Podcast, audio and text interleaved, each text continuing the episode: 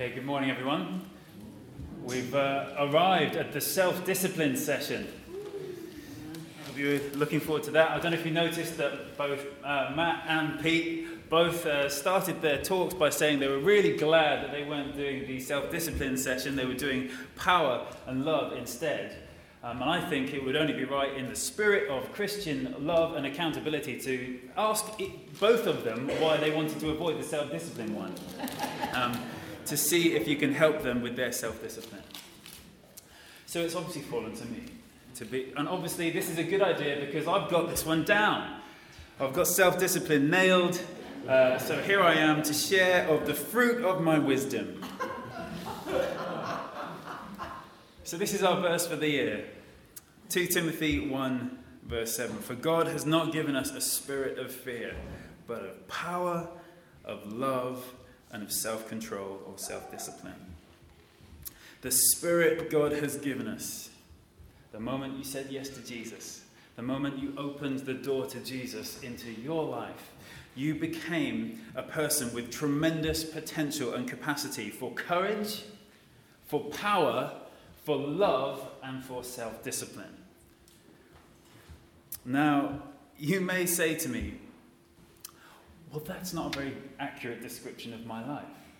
I don't always feel overflowing with courage and power and love and self discipline. You may say, I'm always anxious and fearful. And this verse would say, Yes, but you have a courageous spirit. You may say, But I pray for people for healing, and often nothing seems to happen. Yes, but you do have a spirit of power. You may say that I run out of patience with my kids and I find it really easy to overlook suffering when I see it. Yes, but you have a spirit of incredible love. You may say, but I know the person that God has called me to be. I know what is good for me, but I get distracted all the times. And I find that it's easy to give in to my pleasures whenever they catch my eye. Yes, but you have an incredible spirit of self discipline. You may say, What on earth are you talking about? How can both things be true? Because one is the voice of a struggling Christian, and the other is the voice of the Spirit of God. You are not the Holy Spirit.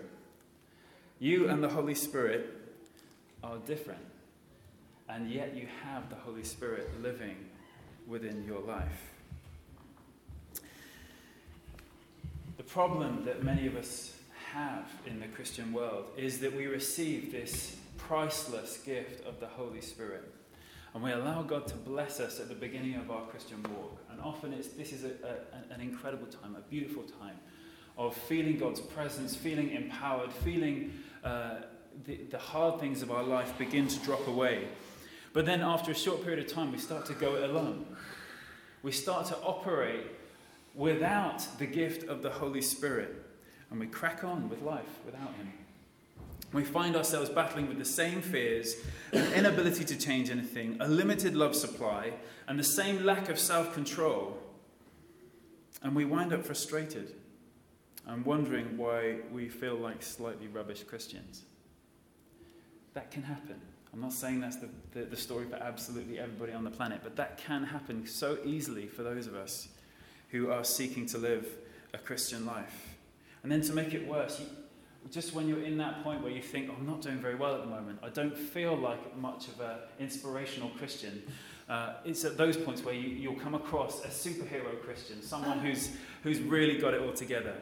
You know, you see the Justin Welbys or the Nicky Gumbels, Jackie Pullinger, Bill Johnson, John Mark Comer, Mother Teresa, and you see the courage in them. And you can see the power in their lives. You can see the love that is permeating everything they do and their incredible self discipline. And you think, they must have something that I don't. They must have something, some special quality that somehow has escaped me. But you know what? That's not true. And it's not biblical. There's only one thing that separates strong Christians from the weak ones and that is simply a commitment to walk in this gift that God has given us of the Holy Spirit. To walk not by personal strength and ability, but by His grace, day in, day out. That is what makes the difference.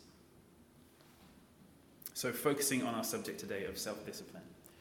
Do you know the difference between your natural self discipline and Holy Spirit given self discipline?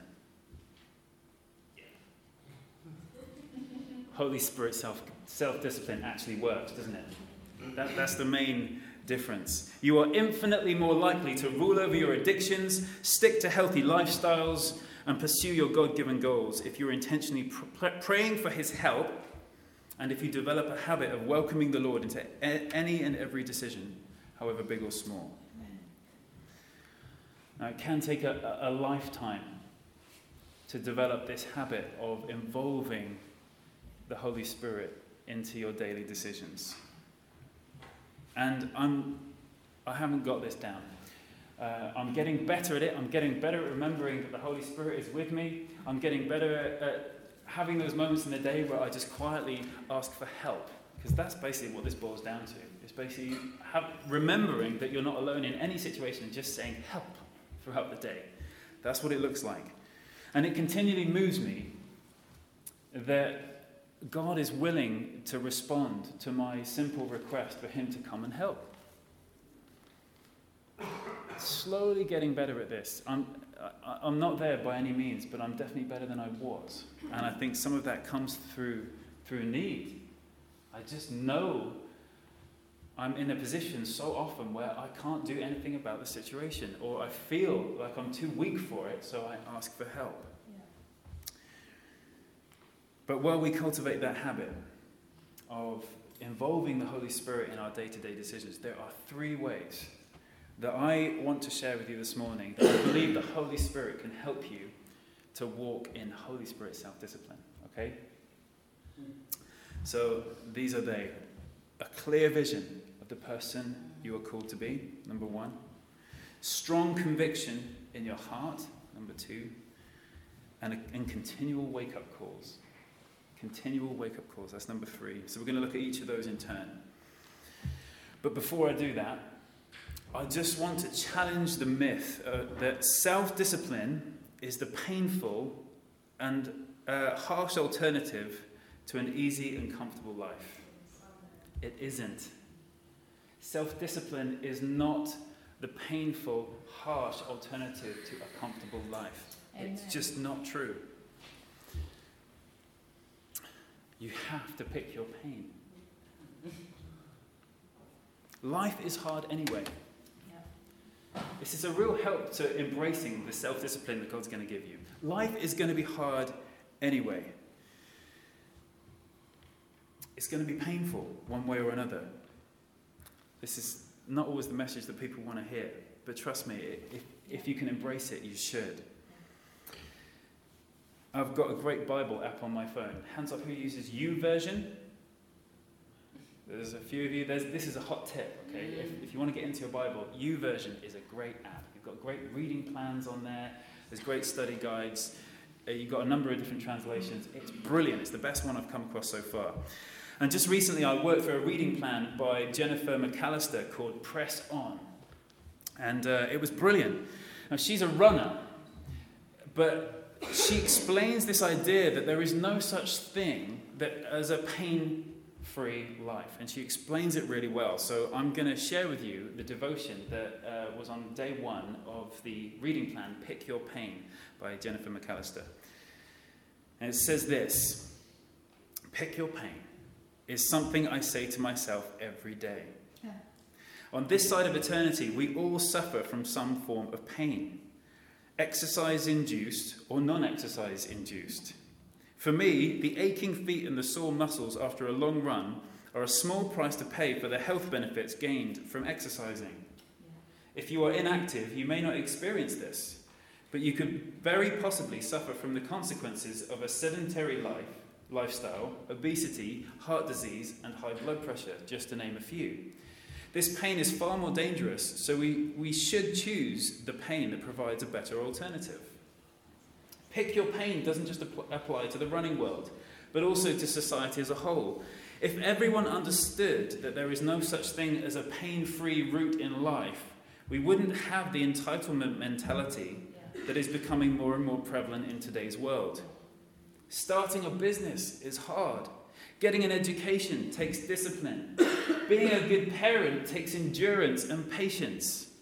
Achieving goals takes commitment. But oh, the reward is so great, and a desire realized is sweet to the soul. That's in Proverbs. The road to success, happiness, and fulfillment is the road less traveled because it's the hardest route to take. Route to take. Only those who understand the consequences of the alternative dare to set foot on this path. It can be hot, hilly, and at times treacherous. Ironically, those on this journey are happier than their flatland counterparts who choose the seemingly easier route. They've come to realize that there is joy in the midst of pain. They have learned that faith, hope, goals, dreams, and purpose provide enough strength to put one foot in front of the other, and the journey becomes an adventure. What the easy road travelers don't understand is that a pain free life doesn't exist. The more they try to avoid doing hard things, the harder their lives become. The Bible reminds us that there is profit in all labour, but mere talk leads only to poverty. Profit is the reward for labour. Poverty is the reward of trying to avoid pain. I feel so sorry for those who take this path because they'll never know the joys of accomplishment or the reward of hard work. When you wake up tomorrow morning, you will have a decision to make. My advice to you is to pick your pain. It's great writing, isn't it? Brilliant.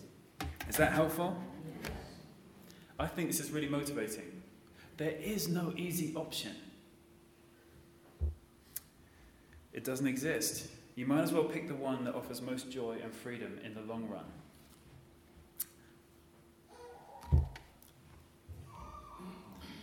run.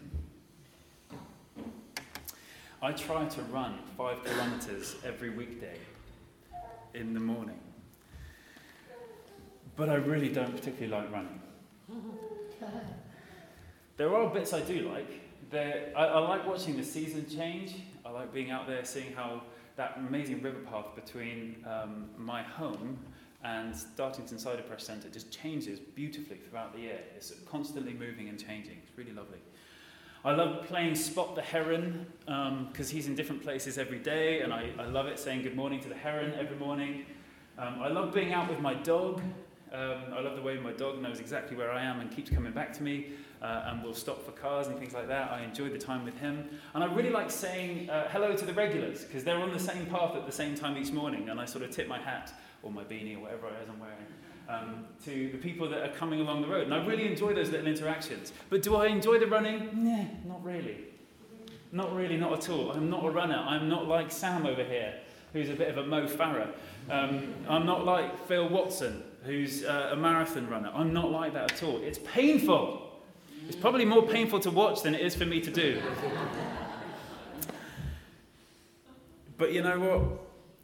The reason why I run is because it's slightly less painful than not running. if I'm honest. If I haven't run for a while, I feel my energy levels drop. I'm less focused. I feel a bit lardy and knackered and slow. And worse than that, I notice that when I've been less active, sometimes I have a bit of a problem with back pain. I have a lower back issue that when I've been sat on my backside for too many days and not doing enough exercise, it begins to flare up. And I've noticed that it flares up more when I'm not running than when I am. So, literally, I have to pick my pain of hauling my backside out there and uh, dragging myself up the river path or suffering in the opposite way. I either choose 24 7 feeling like a tired invalid slug or half an hour a day on that river path feeling like a determined asthmatic bear. I have to make my choice between the two. the same goes for anything. Do you choose the pain of setting your alarm early and getting out of your really warm bed to spend some time in prayer and reading your Bible? Or do you choose the pain of feeling distant from God with little growth in character or hardly any answers to prayer, just sort of drifting. Pick your pain. If gambling is a problem for you, Do you choose the pain of never having that endorphin rush? Again, never setting foot in the bookies or downloading a betting app or struggling with the boredom of not gambling? Or do you choose the pain of losing all your money, your pride, and your most significant relationships? You have to choose your pain. Does that make sense? Yeah. We all have to pick our pain. We all have different things that we need to work through. I'm not trying to oversimplify any of these issues. I'm simply trying to say that there, there is never an option between a hard road and an easy road. Life is hard. Life is difficult, and we've got to make choices about how we tackle that one way or another. There is no pain free route. The enemy would love to have us believe that the road of temptation and self indulgence is easier, but it just isn't. The more you try and avoid pain and hard work, uh, pain and the hard work of self discipline, the harder and more miserable your life becomes, ultimately. Are you with me? Yes. Am I selling it? Yes. Yeah. So the Spirit helps us. He doesn't leave us struggling with making these choices on our own. He straps a power pack to our feeble self discipline and He makes us strong. And one way He does that is to give us a clear goal. He gives us vision. Some sort of aspiration or vision of who He has created you to be. I don't know if you have any role models, if you have any people that you aspire to be like. Just have a think for a moment. Who are your, your heroes? I've got a whole list of them. I keep bringing them out from time to time in my preachers. But I've got probably a hundred heroes uh, of different kinds. And I, I admire people uh, for different reasons. There's things that I see in certain people and I think, that, there's something about your life that I'm, I'm, I'm hungry for. There's something that I, about the way you've lived that I want to live. There's something about who you are that I want to be. And often I, I spend time listening to people who are in their autumn years um, and they've lived really, really well. And I think, man, if I could get to your point of life and have lived the way you've lived, I would be such a happy man. And some of you are here in this room. We need great role models. They help us to, they inform the vision that the Holy Spirit would have us hold of who we're called to be. And then we need to make priorities. What are my priorities? Well, I want to have lived my life as an authentic friend of God. Not someone that just talks about God, but someone that knows God really well. I want to be a, a, a devoted husband. Maybe it's a great aspiration to have. I want to be a, a devoted husband or wife, or committed father or mother. I want to be a godly leader, a loyal friend, whatever it may be. What is your priorities? He may give you a glimpse of the kind of legacy you want to leave behind at the end of your life. What kind of things do you want to leave to the next generation? Well, I want to leave a legacy. I want to leave the world with a stronger worshipping community than the world that I was born into. I want to have lived my life having enjoyed a wonderful marriage to Mary and have been con- a constantly devoted husband, a faithful father. I want to be someone who is open to the prophetic voice of God and obedient to his voice. I want to be a firebrand to ignite faith in my children and grandchildren, and God willing, my great grandchildren. If I can do all those things and leave that legacy, I will have done all that I was born to do. But I'm not going to be able to do that if I eat and drink whatever I like, if I watch whatever I like, if I do whatever I like, if I forego prayer and study and exercise, etc. If I exercise no self discipline, I'm not going to be able to be that person. So let me ask you this morning what are the things that you want to see well established when you sit in prayer with the Lord in the last year of your life? Imagine you know it's your final year and you're sitting in prayer with the Lord and you're looking back over your life, what are the things that you want to be able to acknowledge with the Lord that you've seen established in your lifetime? Because that will inform the choices you have to make in the present. That will help you to live intentionally, day to day to day, as you move towards being that person at the end of your life. You're much more likely to choose the right way today if you know where you want to be tomorrow. Amen. And Jesus modeled how far this can take you. Hebrews chapter 12 and verse 2 says this For the joy that was set before him, Jesus endured the cross, despising the shame, and is seated at the right hand of the throne of God. How did Jesus say no to the easier route? And the devil was great at, at, at offering an easier route to Jesus. How did he say no to the easier route and go through the agony of the cross? Because his eyes were set on the joy that was on the other side of the cross. He had a clear vision of what would be gained if he chose the hard path. He could see us being won and brought home.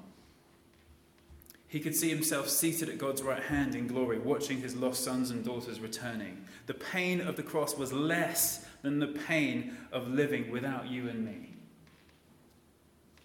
Isn't that incredible? Jesus considered the pain of living without us, and he said, No, I'm going the cross way. He chose his pain. So that's the first thing. How, who are you called to be? Where is your eyes fixed in this life? The Holy Spirit that you do have within you as a gift will give you the vision of who you're called to be if you ask Him. And it will be for you like a huge concrete foundation upon which you can build strong self discipline. If you've got a clear aim, it makes all the difference. Second thing, the Holy Spirit helps us with conviction. It's all good having a dream of who we would like to be. But it's another thing to believe we can become that person that God has called us to be. To genuinely have a deep belief in our hearts that we can be that person. And we hold that vision as the most important thing day to day. It becomes a passion that we can draw from.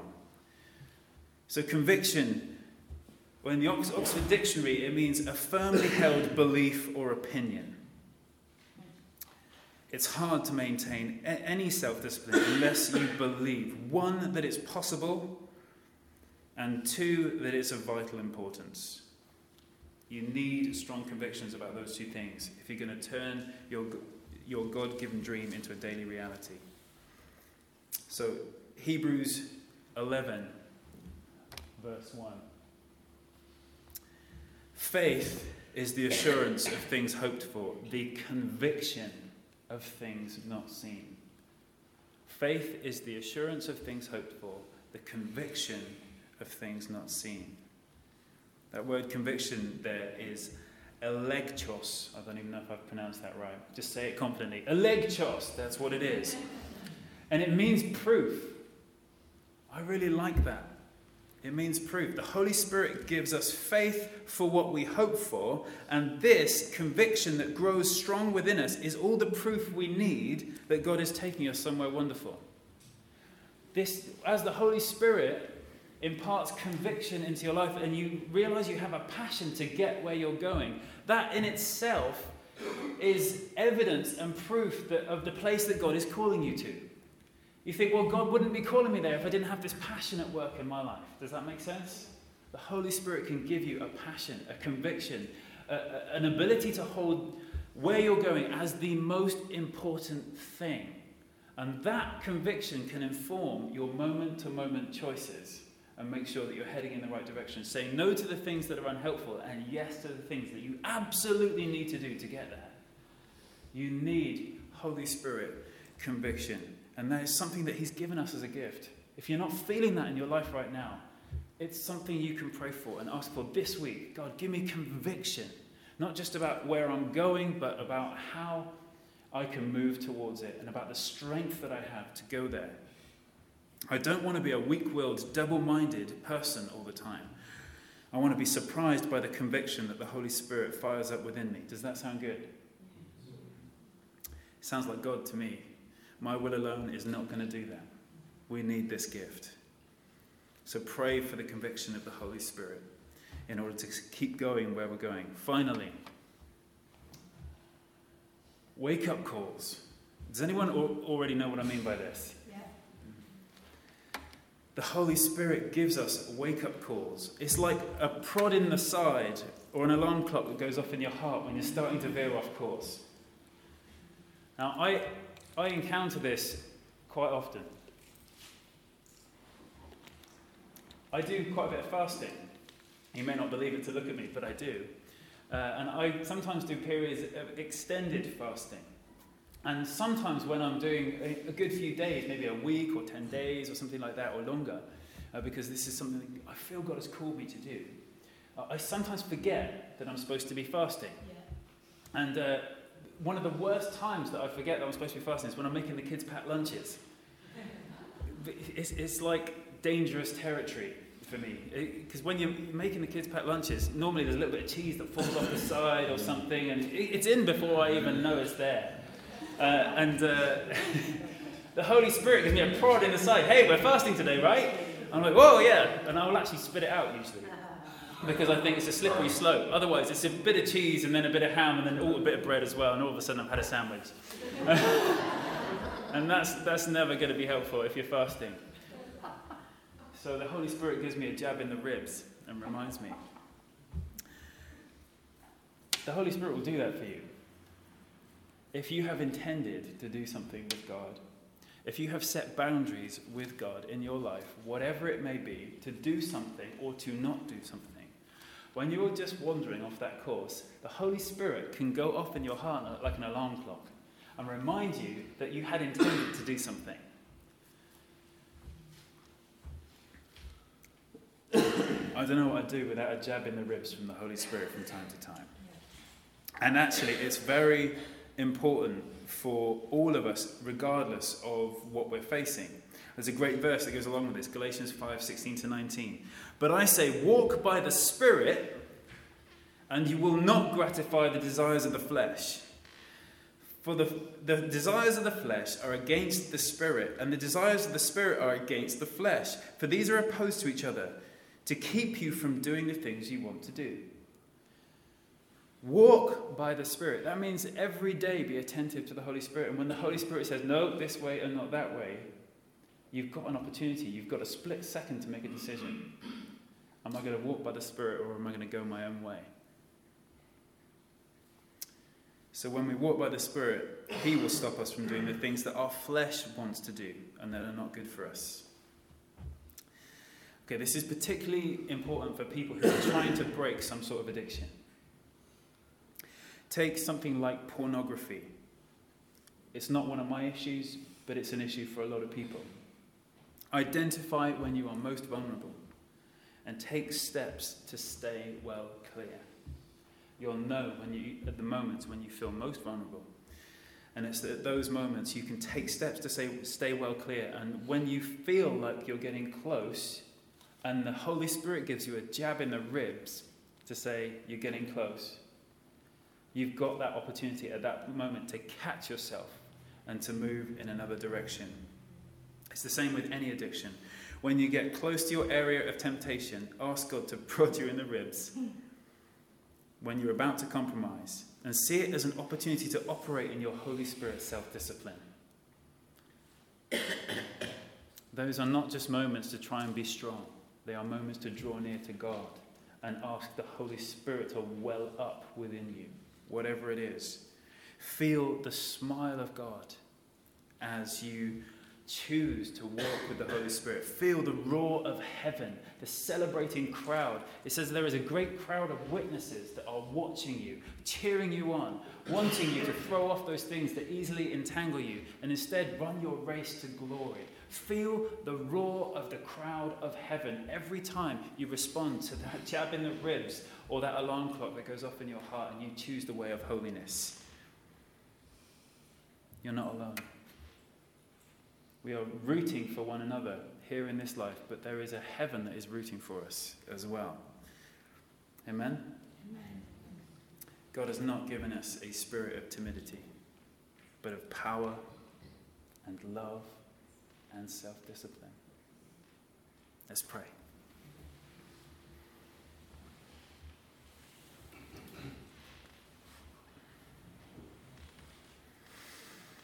Father, we, we come to you acknowledging our weakness, but we also want to acknowledge your great strength.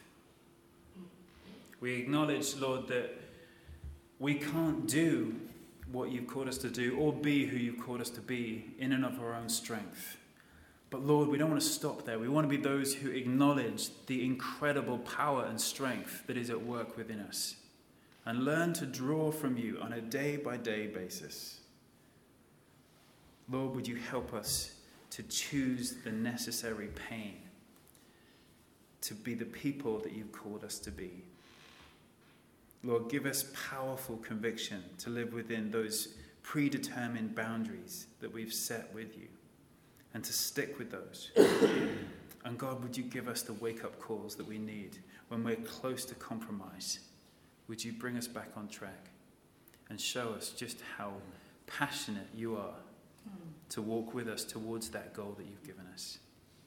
Lord, we ask these things in the name of Jesus and by the power of your Spirit. Amen.